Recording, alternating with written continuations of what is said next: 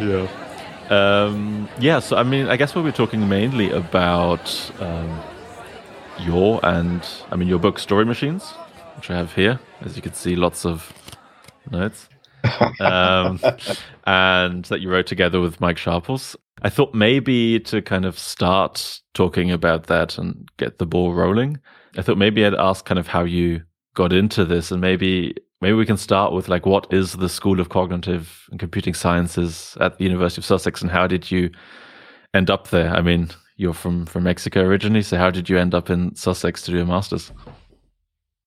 Yes, well, in Mexico I studied electronics and computers, and when I finished my undergraduate studies, I wanted to to go to study a postgraduate course to some place, and I found Sussex, and I really like it because he was um, they work with multidisciplinary teams and for me that was a key aspect. I, I think it's extremely important to work in an interdisciplinary environment. So i thought it was a good option so i went there to study my, my master in knowledge based systems. Uh, one day uh, we got an email from one of the young proce- professors there asking if someone want to write his dissertation for the master's about computers and creativity.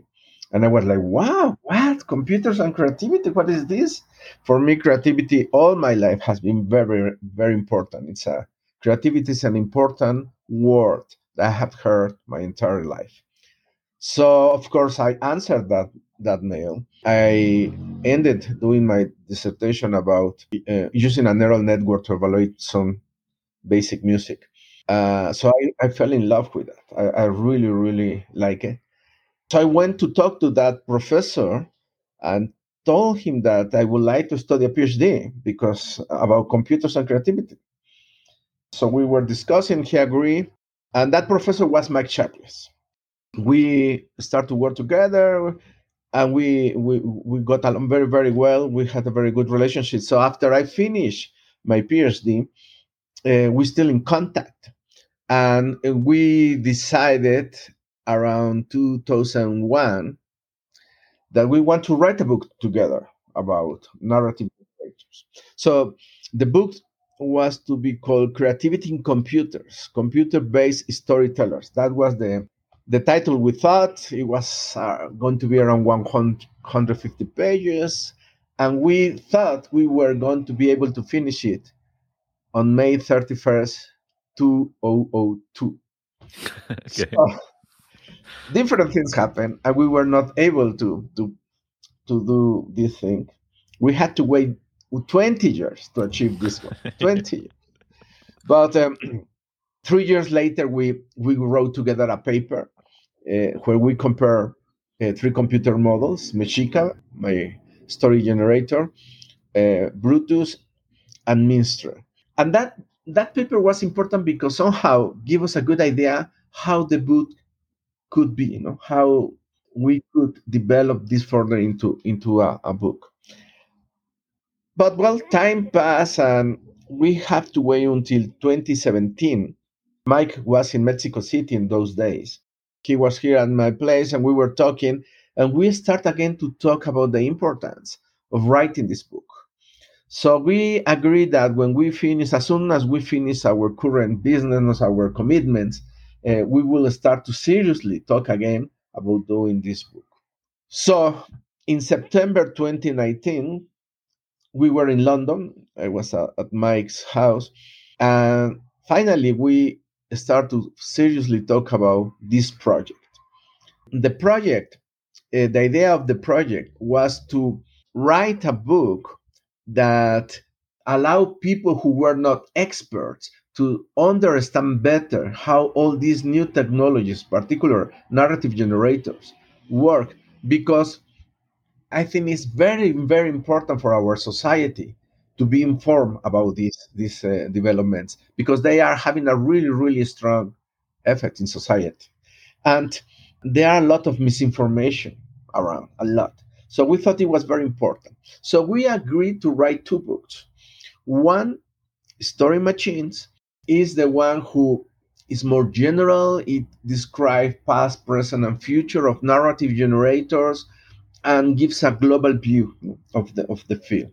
And the second book, who is going to be published in few months in July by Oxford University Press, it describes in much more detail how each of these systems or some of the most important systems for narrative generate, uh, generation works. Um, the second book also is intended for people who not are experts in computer science, but of course they need to have some knowledge. Yes, uh, I mean it's not you have to have some background, but not you don't have to be an expert in, in computer science. So that's how this that's the discussion we had that that day in, in London in, in 2019. So we agree in working this in this project, these two books, and we start to to to work in the in in in, the project. And and what finally we have finished both of them and we are very very happy. And uh, the first to to be uh, published was uh, Story Machines yeah. So maybe to to make it more specific i mean the book is very much about at least that's the way i look at it it's very much about this kind of it seems to me there's a goal to try and create machines or like you know computer programs, AI, whatever you want to call it, that can write stories. Um, you know, maybe even entire novels that people enjoy reading and that kind of stuff. And it's um, yeah, and as I said, you yeah, you describe kind of like how it started, the early days, and what's happening today. And yeah, it's funny that we're talking right now. I guess it's a bit of a coincidence, but I mean, in the last few weeks, it seems like Chat GPT has really become quite famous in the news and in all the kind of this kind of things because it can you know, produce very well text that seems quite human in that sense. And to to go back, so it seems like to me. By the way, one question: you call it Mexica? Mexica, yeah, Mexica. Mexica. But it's a sh sound, not a Mexic or something like that. No, it's Mexica, exactly. S H. And the country, you say the same way, or no? Mexico. Or... In Spanish, we say Mexico. Mexico. Mexico but the, that sound doesn't exist in Spanish. So that's the reason the Spanish, when they arrive to Mexico, they use this uh, X, not to to to represent that sound because it's not a sound we use in Spanish. So that's the reason with X. Okay, so it seems to me that that project then started very early on. That since you started working on creativity and computers, yeah, maybe to provide a bit of the history of kind of these things, like when you started um, working on Mexica. Mm-hmm. I forgot that right. That's right. Very good. Um, kind of what were you trying to do with it that hadn't already been done? Kind of what was the the new aspect that you were trying to add to existing programs? When I started my PhD, there were some interesting programs around. So this was like 2000 when was this? 2000 1990 when was this roughly? I, first i studied my master from 92 to 93 and i started the, the phd in 1993 ah, okay. So there were some programs around. Two that i really really like one is called minstrel. Program writes short stories about the king arthur uh, and the knights of the round table and the other that i really like is called daydreamer it, it simulates a woman who has is having daydreamers about daydreamings about uh, having she's in love with Harrison Ford, so she just starts to imagine the things that she could do with Harrison Ford. So all those are, are the narratives.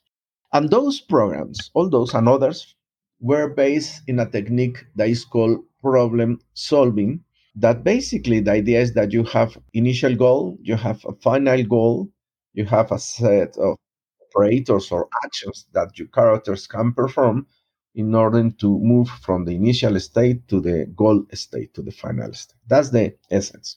And they did very, very interesting things with that. But that technique didn't, um, I, I felt that it was necessary to explore other options. Because when we write, it's true that sometimes we have goals, clear goals that we want to achieve that. But some other times that's not the case. Some other times ideas just came. Yes, and we just start to write. I, I, I read a lot about how writers write, how they what they say about writing, no? How what writers say about writing. And some of them describe these these ideas that for example, they don't know what is going to happen. No? That the story just develops. And that kind of stuff is not represented in problem solving because, as I mentioned, you have a final goal. You have clearly the goals you want to achieve. So, what I wanted was to develop a system that was not based exclusively in problem solving. I wanted to generate something different that represent that process where we just start to generate ideas without a specific goal. All this was shaped by my conversation with Mike Sharples because he, in those days, was finishing of developing this um, cognitive model of creative writing. Uh, and uh, his ideas feel very well with this concern I had because he says that writing is a process that has two states. One is called engagement, the, the other is called reflection. The typical example of engagement is when we we are daydreaming, ideas just flow, we don't have control of how these ideas arrive. And the other state reflection is a very analytic, very much problem solving oriented process. Yes. So the combination of both is what produces the creative process in humans. Of course, these ideas are very old, no? They have a long history, but Mike was able to collect all them and put them together and um, incorporate new elements to all these ideas and make something really coherent. So, inspired by all these ideas, I use it as a framework to build Mexica, especially because this engagement state was like something for me, like, yes, no, we need to represent something different. No, no, that that sounded to me more like the way we humans work not more like that problem mechanical problem solving approach. So that was my goal to try to produce something different. So I started uh, I started to to think a lot about that, not because this um, framework, not the engagement reflection uh, cognitive account of creative writing is very interesting, but it's very general. No, it's a, a, very good framework, but there are a lot of gaps there that you need to fulfill in order to build a computer program. No? So um, there are uh, many things I can describe about that, but we can we will need like several several weeks to go into too many details. So I will just say that one of the things I did is to think how we can represent this engagement process, this automatic process where the system just starts to associate ideas without using goal. How we can do that. And my solution was to represents the emotional relations and, cl- and conflicts between characters as a way to associate ideas. And for me, that's one of the main contributions of the system. So in that way, we I was able to generate sequence of more or less coherent uh, ideas, and then reflection goes into the stage to fix all the gaps there, no, all the gaps that happen, during the generation process, and then we have a coherent story. And that was something important because before, all programs at the end use some kind of predefined um, structure to be sure that the output was going to be coherent. And Mexica didn't use that. No, Mexica the, the story just emerged as part of all this process I'm, I'm describing. And I think that was a, something very important, so something very different to what happened before. Uh, so that was like the main motivation not to, to do uh, about doing something different to what was in that moment because problem solving has had a really really huge influence in the development of um, automatic storytelling and i think well, I think I achieved the goal. So i was very happy with the with the results. And of course, during all this year, I have been working in improving and improving and improving the system because it's uh, endless. No, this is an endless process. We know so few about how the creative process work that always there are a lot of opportunities and ideas there. No, but that's how it did start. Mm-hmm. It, it seems to me that I mean, so you mentioned that the early versions often had a very problem solving kind of approach to writing fiction or sh- short stories usually. And in the book, you also mention lots that take I can't remember which is which anymore, but you know, they take like lots of folk stories or um, or different kinds of stories and then kind of try and get the essence out of them and then try and retell a story in that style. Am I correct then in understanding that uh, then tries to it, it's I mean one thing that sets it apart is that potentially the stories are more creative than if you just be, you know if you just kind of retell stories that you put into the system? Or do you still kind of start with that large base of like you feed lots of stories into the system and then from there it learns to retell stories? Well let me first answer this last part. The idea of mexica is to represent some of the ways we work in order to generate a story that means that Mexica needs some knowledge. I mean, we are able to generate stories because we have experience, we have lived, we have knowledge. Yes. So Mexica is not part of the Mexica model to represent how we get that knowledge. So we assume, or I assume, that Mexica already has that knowledge. So to do that, I provide some information to the system. And the main idea of that information is that Mexica is able to register how we people act under specific contexts that are described in terms of the emotional links and conflicts between characters. For example, from the stories I provide to Mexica, Mexica register that when someone is in love, what is something logical to do, for example. Yes. Because that that by the way is very social. No, it depends in depends a lot.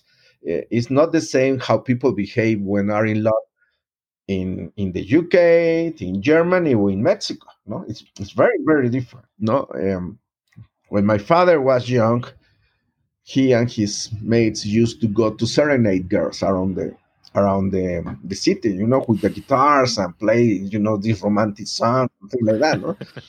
I have never seen something like that. I don't know if it happened, but I, at least I have never seen that something like that in in, in the UK example, where I live five years.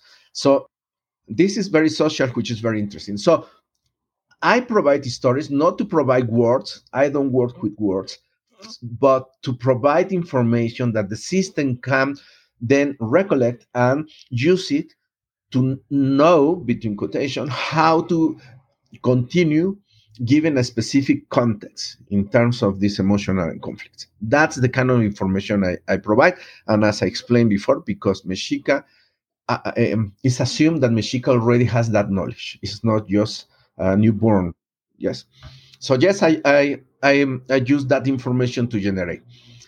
Is that more creative than other techniques? Oof, no, uh, that's a um, it's a complicated question because we don't have really a, a universal definition of creativity.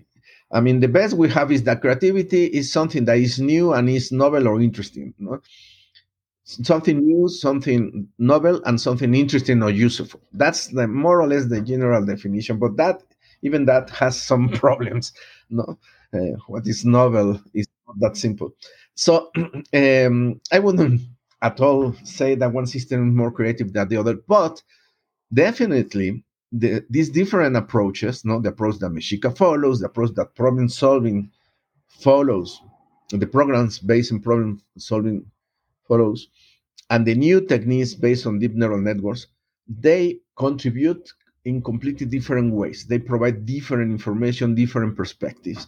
And at the end, all that are important because, as I said, we don't understand creativity, we don't understand how we work. So we need as much information as possible to start to figure out things. So yeah, I mean, you, for example, you uh, sent me two stories, although I think there's also one story is in Story Machines. You reproduced it. I mean, it would be too long to read the entire story here now, but I thought there's.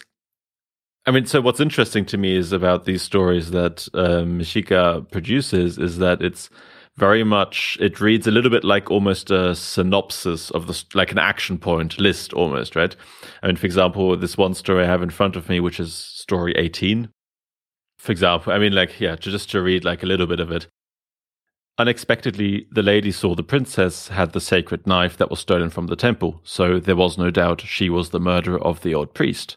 The princess produced in the lady conflicting feelings. You know, this kind of like description of what the feelings are is, of course, very different from what you might read in a novel.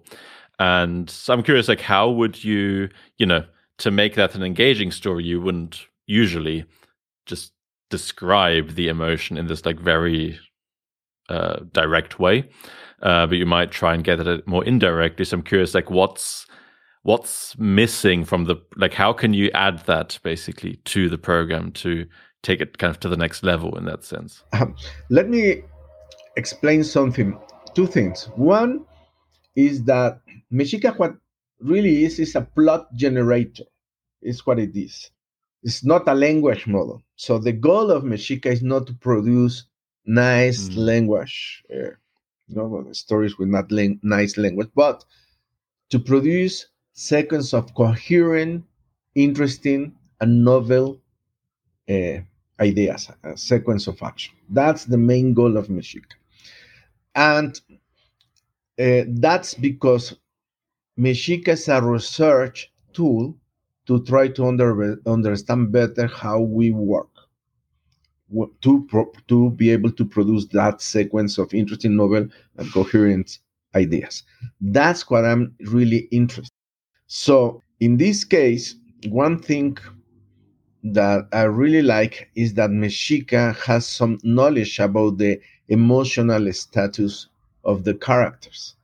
And that's the reason I thought it was interesting that in some specific points, the system make a reference to that emotional status of the characters.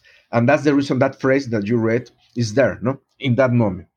Now, it would be better to describe it in another way, yes. And it's very simple in Mexica because Mexica use templates to generate the final output.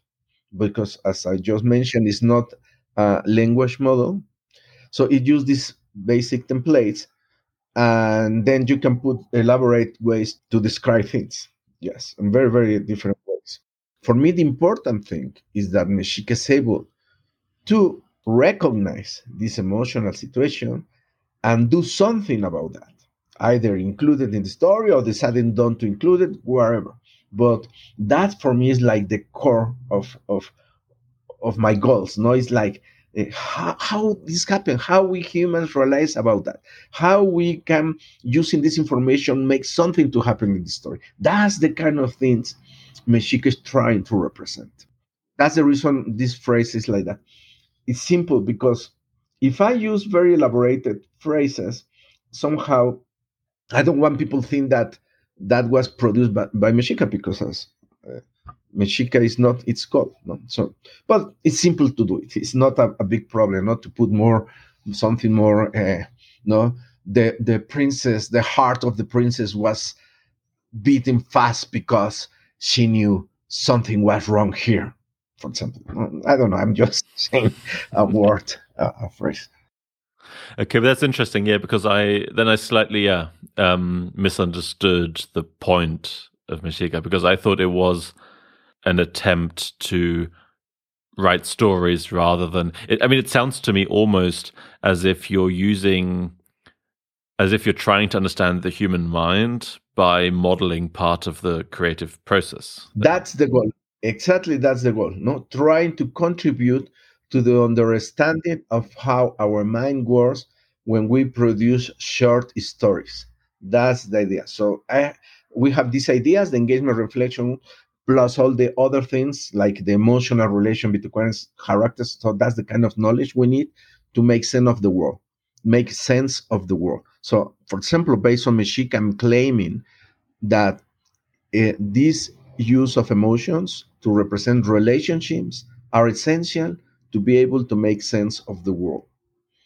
So that's the kind of stuff I, I'm trying to do. That's the goal of Mexica.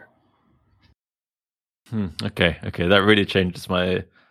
Yeah, it's funny. Like when you think something is has you know this particular purpose, but it actually has a very different purpose. And that that's important. I'm happy we're talking about that because one of the themes I'm a little bit concerned with all these um, covered in the media about programs like uh, Chat GPT and before GPT three and all that, that people start to think that that's the only kind of models that exist for narrative generation, and their goals are the only goals that people follow when they are working in narrative generation and that's terrible mistake in my opinion and i think it's very important that society is aware about that. So in the story machines in the book we explain different ways that have different goals to produce narratives of course we include gpt-3 we include an explanation but we also describe the engagement reflection model and mexica and we also describe the problem solving programs like the one I was mentioning earlier, like Minstrel Daydreamer. And also we describe other te- uh, techniques like story grammars, not based in the work Vladimir Propp, no, about the the Russian folk stories. So it's important that people understand that. No, there are different goals, different perspectives, different ways to generate that. Not only the one who have a lot of money to make a lot of publicity about their own systems. No? We are other also there who have been working for many many years doing this kind of stuff. No? You know, that was really the. I mean, not necessarily the most interesting aspect, but the, the the one that surprised me most. Let's put it that way.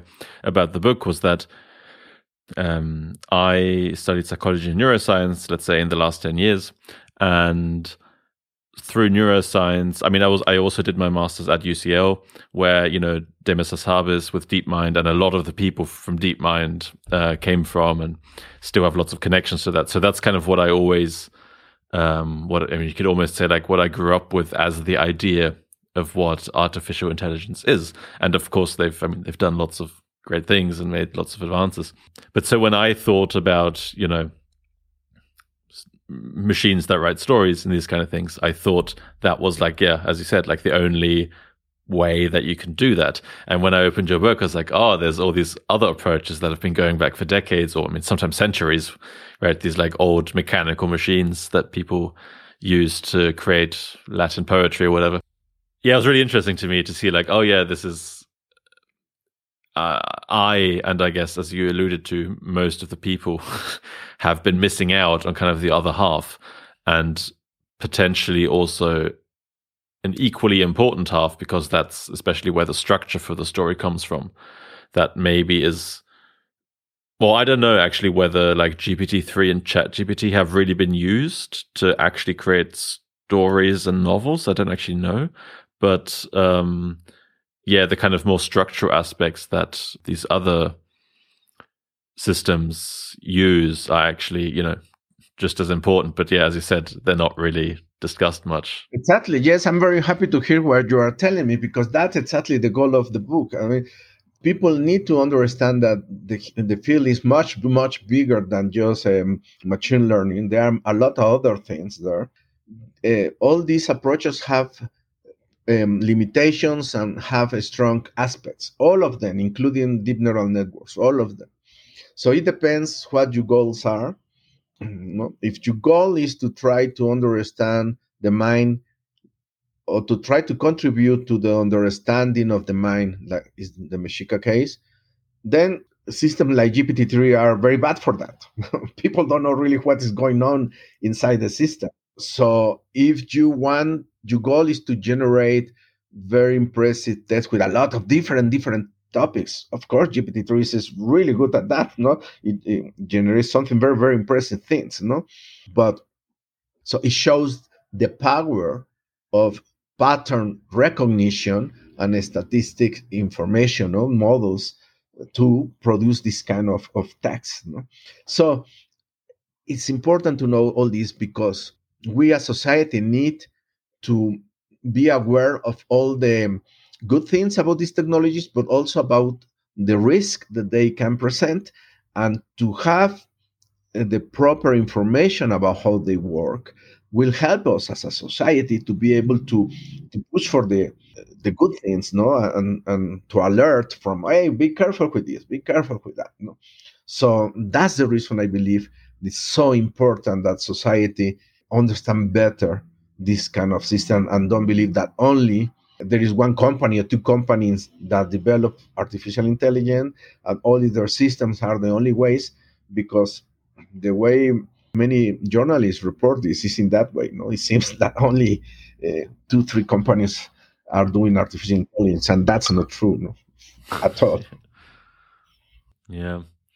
Um, yeah, it's funny. Like, I guess most of the questions I prepared were around trying to create machines that can write stories. But now that you've kind of, at least to me, clarified like the purpose of Mexica, it almost seems like that's going in a direction that.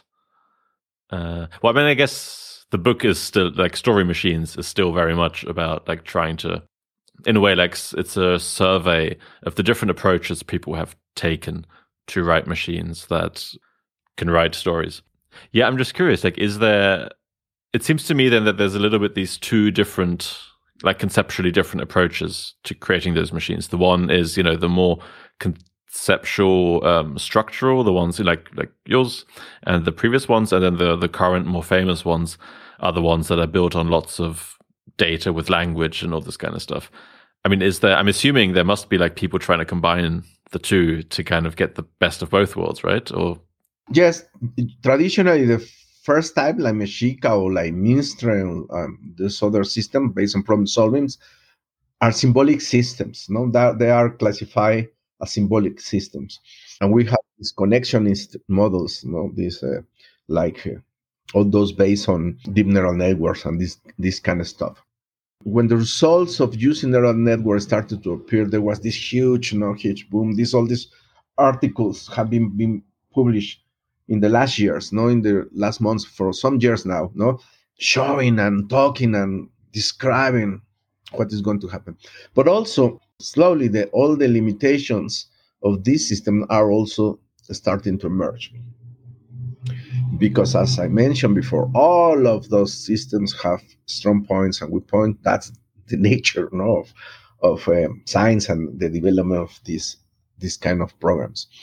And something that is starting to slowly take more force is this idea of combining both, you no, the symbolic systems with the neural system. You No?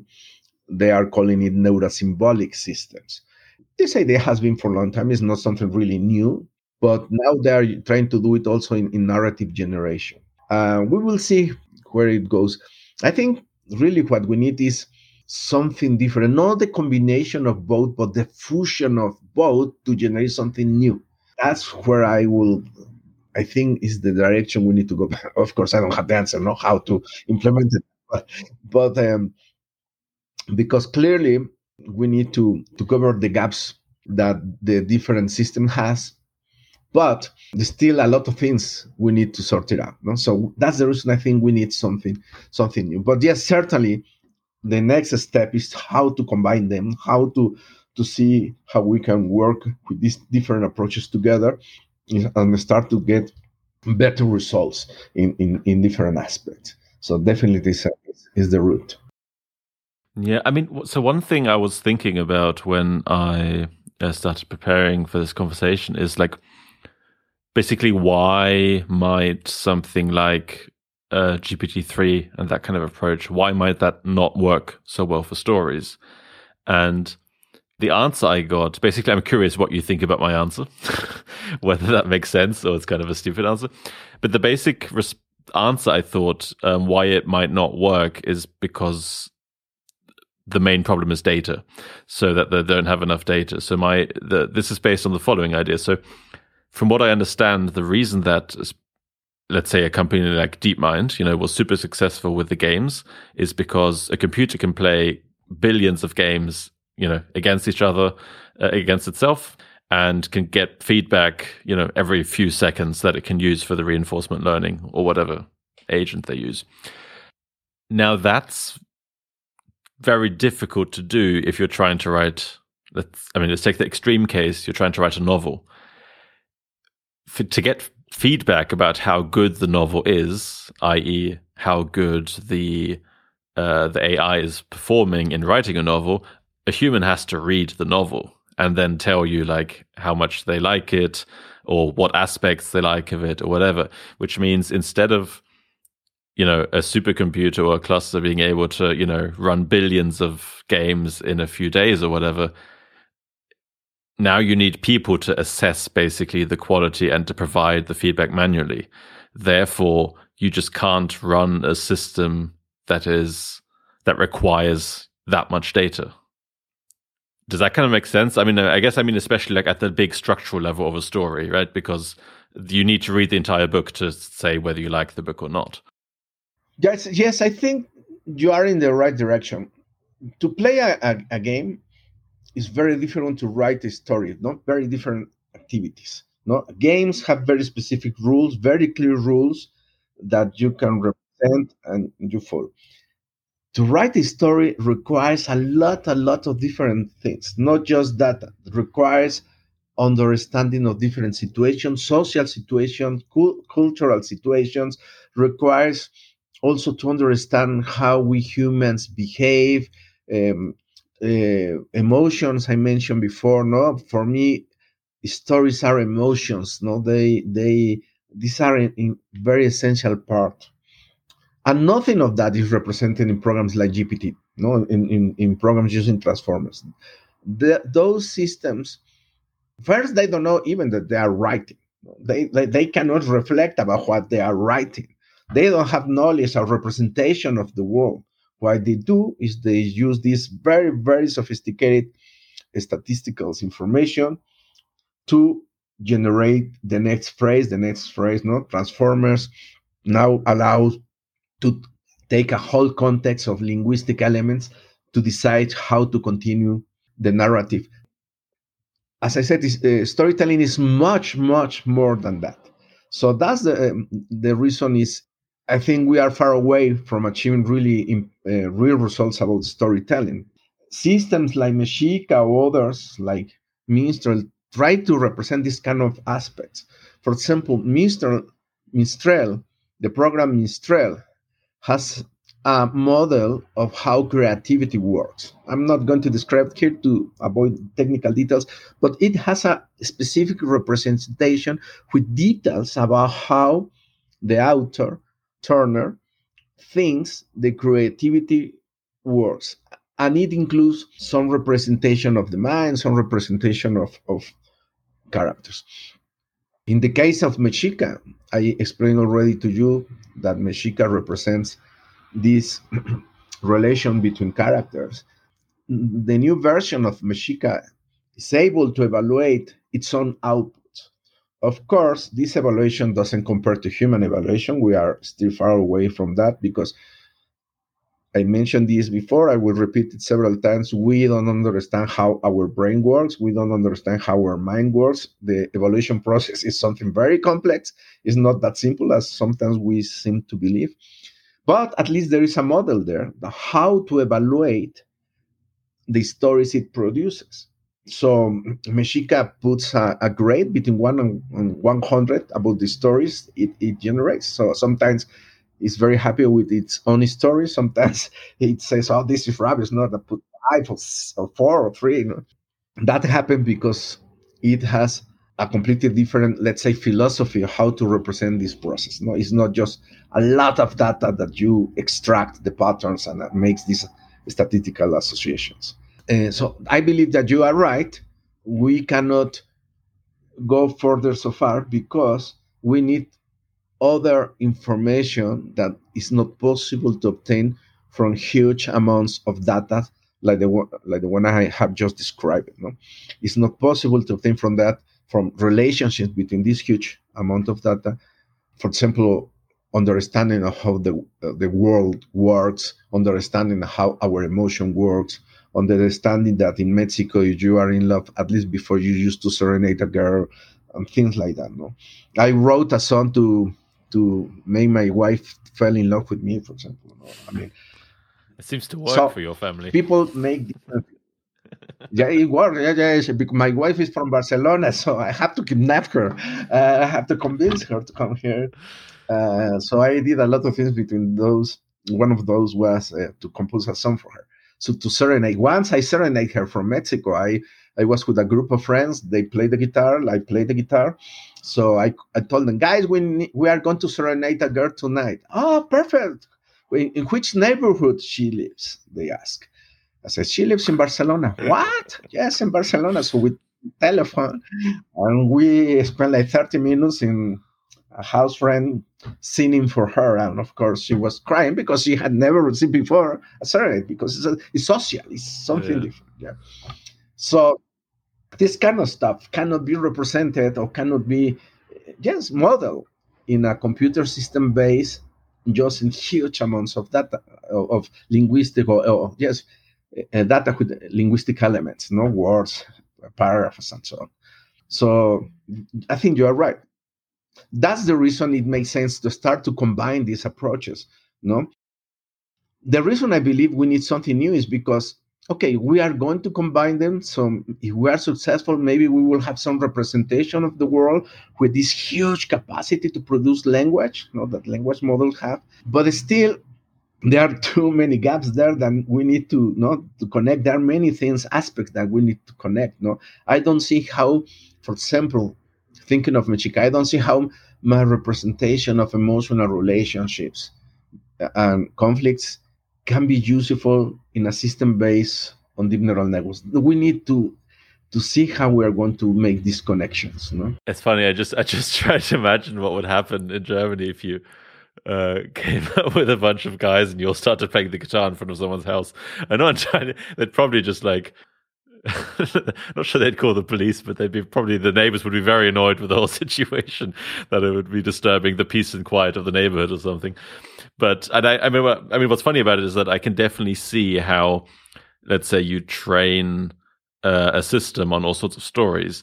I can definitely see how the system learns. Let's say you put lots of Mexican stories into it. It learns like, ah, this is a you know an important part of love. If you don't specify that it's in Mexico, and then it will add that to any story that might be in a different place, just that it would seem completely out of context in that situation. I mean, it might still work in Germany, I don't know, but it would be a very different thing to do than, yeah, maybe in Mexico. Um, which would make the story just seem a bit weird if you just pretended that that was normal. yeah. Yes, uh, all these kind of things is the ones we need to to to justify because uh, and to represent so the system can manage them properly. Because in one way, it can be very interesting not to have a guy in, in, in the UK or in Germany singing a serenade, but it wouldn't make sense to expect the same answer, for example, for the from the girl from uh, that in Mexico. No, it wouldn't make sense, yeah. and the system needs to understand that. So let me just tell you quickly a story. When I arrived to England, I met this Norwegian girl, and I was telling her about serenades, and she uh, told me, "If someone serenaded to me, I will start to laughing and laughing. No? Yeah. Like, what is this?" so maybe a system could have a Mexican playing a serenade in in Norway, and then the logical answer will be that the girl start to laugh, no, and, and to make fun of the guy because something completely strange. No, that could be something well, yes, but you need to have all that um, social context, that knowledge about the culture. So that's the kind of stuff we still need to represent properly in, in, in these kind of systems. And definitely, system based uh, love of data, just linguistic data, uh, cannot represent. Mm-hmm. Yeah, I mean, like one question in general is whether a computer can ever write, you know, a story that people would actually find meaningful. And I think one criticism or like one reason that people say why this is not possible is because you have to have this experience of actually existing in the world and knowing all the small details that you can only really get to by living in the country uh, or not the country but like in the world and experiencing these things and yeah i mean is this like a fundamental barrier that that is going to prevent computers from ever being able to actually write convincing stories or is it maybe not that important if the stories I don't know. I mean, there's lots and lots of previous stories that they can maybe use to figure out what makes a good story. Um, yeah, I don't know. Is that a fundamental barrier? That's I don't know, or can that be circumvented somehow? It, you know, it's just I think there are a lot of things related to this question. In one hand, I just mentioned that I provide information to Mexica. I provide stories. Mexica use that stories done not to get words, but to get information about the world. And from that information generates new stories, stories that different to the ones I used to feed the system. Can those stories be meaningful for to someone? I will say maybe, no, maybe yes. It depends also in the other person. It depends on the expectation of the other person. It depends on the, it depends on a lot of things. Yes. So, in that sense, I don't think that necessarily can be a barrier. No? GPT-3 can also produce something that makes you reflect, make you think, make you see in different ways. Something, no? The system doesn't have an idea that it is producing that in, on you, but but it can happen as well, no? But of course, we humans, the way we write and what we trans, uh, transmit to the readers is very different. I mean, we, uh, computers don't don't have any opportunity at the moment to have um, the, this kind of experience, no, the, the rich experiences we have when we communicate, no. But maybe in the future we will be able to have systems with much more rich experience with all this cultural and social knowledge. I, don't see that necessarily is a limit, you know. At the moment it is, but I think in the future can be incorporated, no, if we find the right way to do it. So that's the reason I said that this question has like different perspectives, different vertices. Another thing, and I want to mention about your question is that in the book, and this is uh, Mike's idea, he was reflecting, Mike was reflecting what happened if the computer tell us stories about its experience in the internet. Mm, yeah. Computers, no? all the ways that happen, what will happen there? No, the computer will have an experience and it's going to be completely different to what we have lived. I think it's an interesting idea to think about. No, uh, sometimes people ask me if I want Mexica to write to a human, and no, no, not really.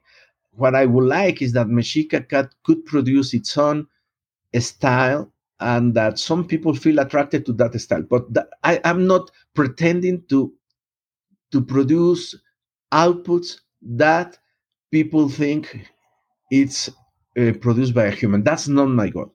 Yes, that's that's another perspective also. No, that some of us are not interested to yes to produce this reproduction of humans. How are we going to reproduce a human nowadays? We don't have any way, but we can produce systems that generate interesting things, knowing everybody knowing that that's a computer generated output and it has a specific characteristics that belong to computers. No?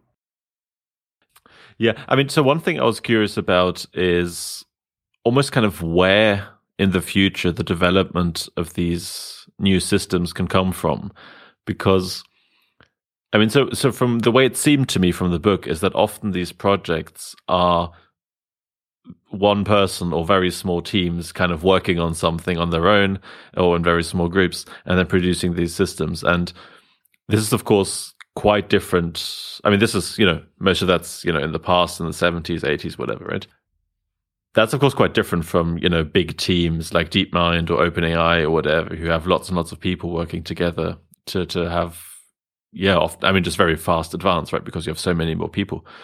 And I don't know. So I have like one. Uh, basically, my I'm wondering whether there are big companies, especially Amazon or Apple, that might be trying to develop something like this.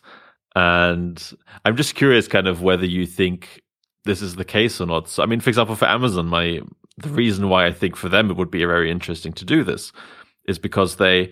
I mean, if you think what they are as a company, they have they display books right? Because when you search, you get all kinds of different things. They distribute the books to the people. If you use Kindle, they actually, you know, show you the, the, the book on itself. And they have the ratings from people doing that, so they have the feedback. The only thing they kind of don't have is the creation of books itself. But basically, if they manage to do creation also, they'd have like the entire cycle of fiction, right? From producing it to bringing it to the people selling it, getting feedback on it, also on Kindle, like what people highlight, how long they stay on a page, what the rating is at the end, all these kind of things. And it just seemed to me like it would almost be crazy if Amazon didn't spend a few million euros or dollars a year to just like throw together a few computer scientists, linguists, writers to produce a system like that. Because if they achieve it, the payoff would probably be enormous because they could, you know, sell large parts of the entire fiction writing system um, without having to pay copyright to authors and all that kind of stuff. I'm just curious, like, does that anything like that kind of do you know of anything like that, or is what I'm saying uh, a bit silly? No, no, no. I don't think it's silly at all. As you said, and you are completely right, most of these systems have been developed by uh, very, very small groups or individuals. No, many of the systems are PhD dissertation. No, Minstrel, um, Daydreamer, and others are PhD dissertations, because in general these are this is basic research, and they don't have so far a clear commercial application. The reason all these companies you mentioned are invested so much now in deep neural networks is because they see a commercial application. As you mentioned, they see money there. No companies, the purpose of companies to generate money. And so when that happens, then of course they are very interested, and they have this army of scientists and engineers working in, in all these de- developments. And I think what you described is one of the goals of developing programs like GPT, no Chat GPT or GPT-3. And soon we will have GPT-4. That's uh, that's the direction they are aiming, because you describe it very well. They will have the control of the whole uh, creative process in writing, uh, and that means a lot of money. So yes, they are I, I believe that's um, one of their their main goals, which is not a scientific goal. So uh, the companies, as as long as they see that they can get some profits, will invest a lot in in that in that technologies. And ideas like the ones I work with will don't have that kind of support, of course, not because, as I said, they are they are not have any evident commercial application. But that's the reason no, we some of us work in universities. That's the place where we can develop this kind of stuff. Not that uh, maybe someday they will have some other kind of commercial application. But for me, the important thing is to try to contribute to the understanding of how we work. No? So, but you are completely right. I think your description is very precise. Okay, cool. Yeah, I, was, I always wondered just whether that was like yeah, a crazy idea I had or something sensible. But it's interesting. I never thought about it. It's like I never thought about it that the um the old ones were not that the, the that the emphasis is you know between academic basic work and commercial applications. I never quite drew that distinction so clearly, but that's of course a huge reason why, uh, like well, why these differences exist. Yeah. And you describe one scenario, but there there is other scenario. For example, for video games, video games is a huge industry, producing lots and lots of money, and there are people trying to produce video games that can generate their own stories. No, because imagine when you are playing no, with these systems and uh, and the system is interest, uh, intelligent enough to start to improvise the story based on what is happening that based on your own characteristics and all that that will produce a big thing that's one of the things we mentioned in the book. So i think video games is another good example of how these technologies are trying to be used in order to produce commercial benefits. Mm-hmm. yeah yeah. Yeah yeah um as always the future is very difficult to predict but uh, what do you think is going to happen like in the next few years? I mean, with yeah, I mean, it seems to me like with ChatGPT, we there's been at least on the like on the when it comes to the words the computer can put together and create coherent sentences and all that kind of stuff. There's been huge advances advances in the last few years. I don't know, like what do you think is going to happen like in the next five to ten years or something of machines trying to create fiction? Well, I think one of the things that is going to be clear for the developers and for the people all the limitation this system have which i think is important that people become aware of them and as a result of that will happen what we just mentioned earlier in this conversation that the next step is to start to mix the different approaches we have no? that we know have had some achievements but we need to combine them. And i think that's going to be the next step for the following years. I think uh, people will walk in that direction.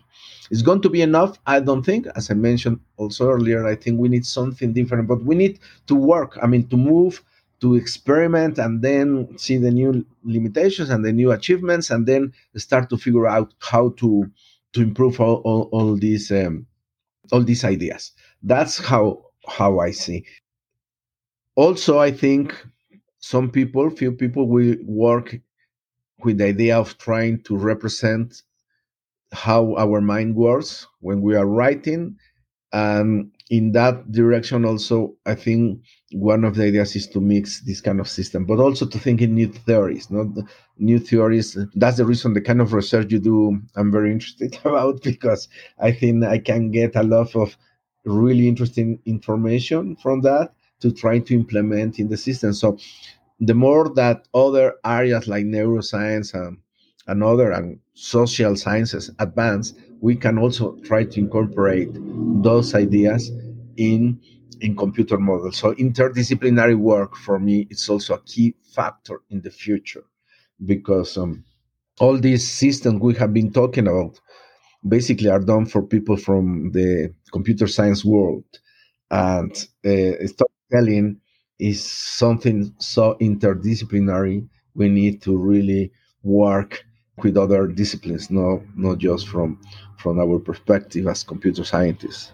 So I think those are the like the direction I see uh, uh, for the future in the near future. And for you personally, is that I mean, are you do you are you continuing working on? Yeah, I guess what did I say earlier? Trying to model the creative process by creating uh, a program that kind of tries to do that. Um, is this what you continue working on in that vein, or?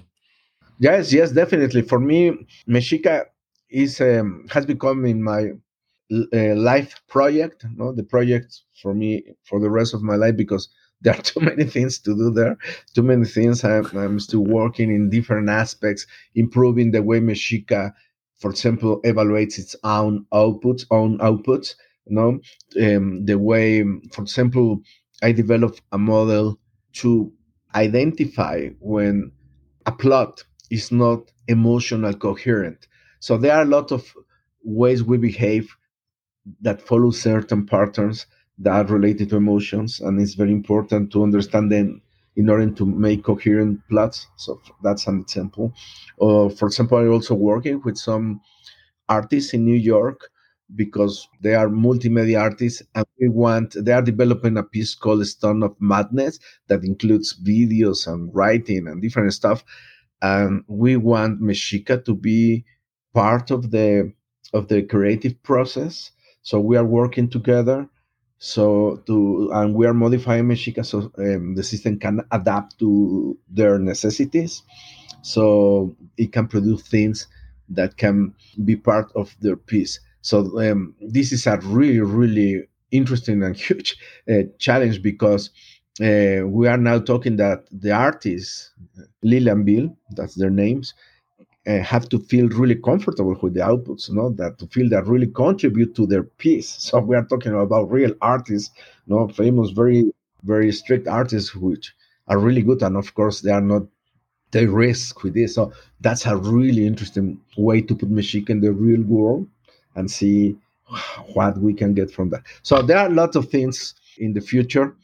Let's see uh, my energy, how how long it lasts to to continue with this. But uh, but yes, at least at the moment, my plans are to continue enriching this. And the reason is because I have created a really, in my opinion, interesting infrastructure with all this model, with the with the Mexica. And I think we need to exploit it, you to to to trade the the, the best to to see new new ideas. Uh, so that's my goal and I hope um, I'm able to achieve it and to leave it to the community so they can still continue developing these ideas. Okay, cool. Um, yeah, I've I've run through my questions. I don't know if there's anything else you want to add at the end. I, I will just say thank you so much for inviting me. It's been very interesting for me this conversation. Um, I hope people realize that it's very important to be informed about how this system works. I hope the book Story Machines achieve this goal, and also the new book we will publish in a few months. And mm, yeah, what's that going to be called? Do you know already? Yes, um, in, introduction to narrative generators. Ah, cool. That's, yeah. that's the, the, the title. And I, as I said, you don't know, you don't need to know how to program a computer to read this coming book. And for us, that was a key aspect because we want as much people as possible to really get informed about all this, to learn different aspects. In that book, one chapter is dedicated to deep neural networks and transformers to try to provide a good idea how it works, and also to the other other techniques, no problem solving and MEXICA, of course, we have a whole chapter about that. So I think with that, um, we as society will be in a better position to to push our politicians and all these people making laws to do the right work in order we can have or take advantage of the positive things that these technologies have and be very careful with the risks that this technology also has. And so I hope that in some way this this conversation contributes in that direction. Uh, so.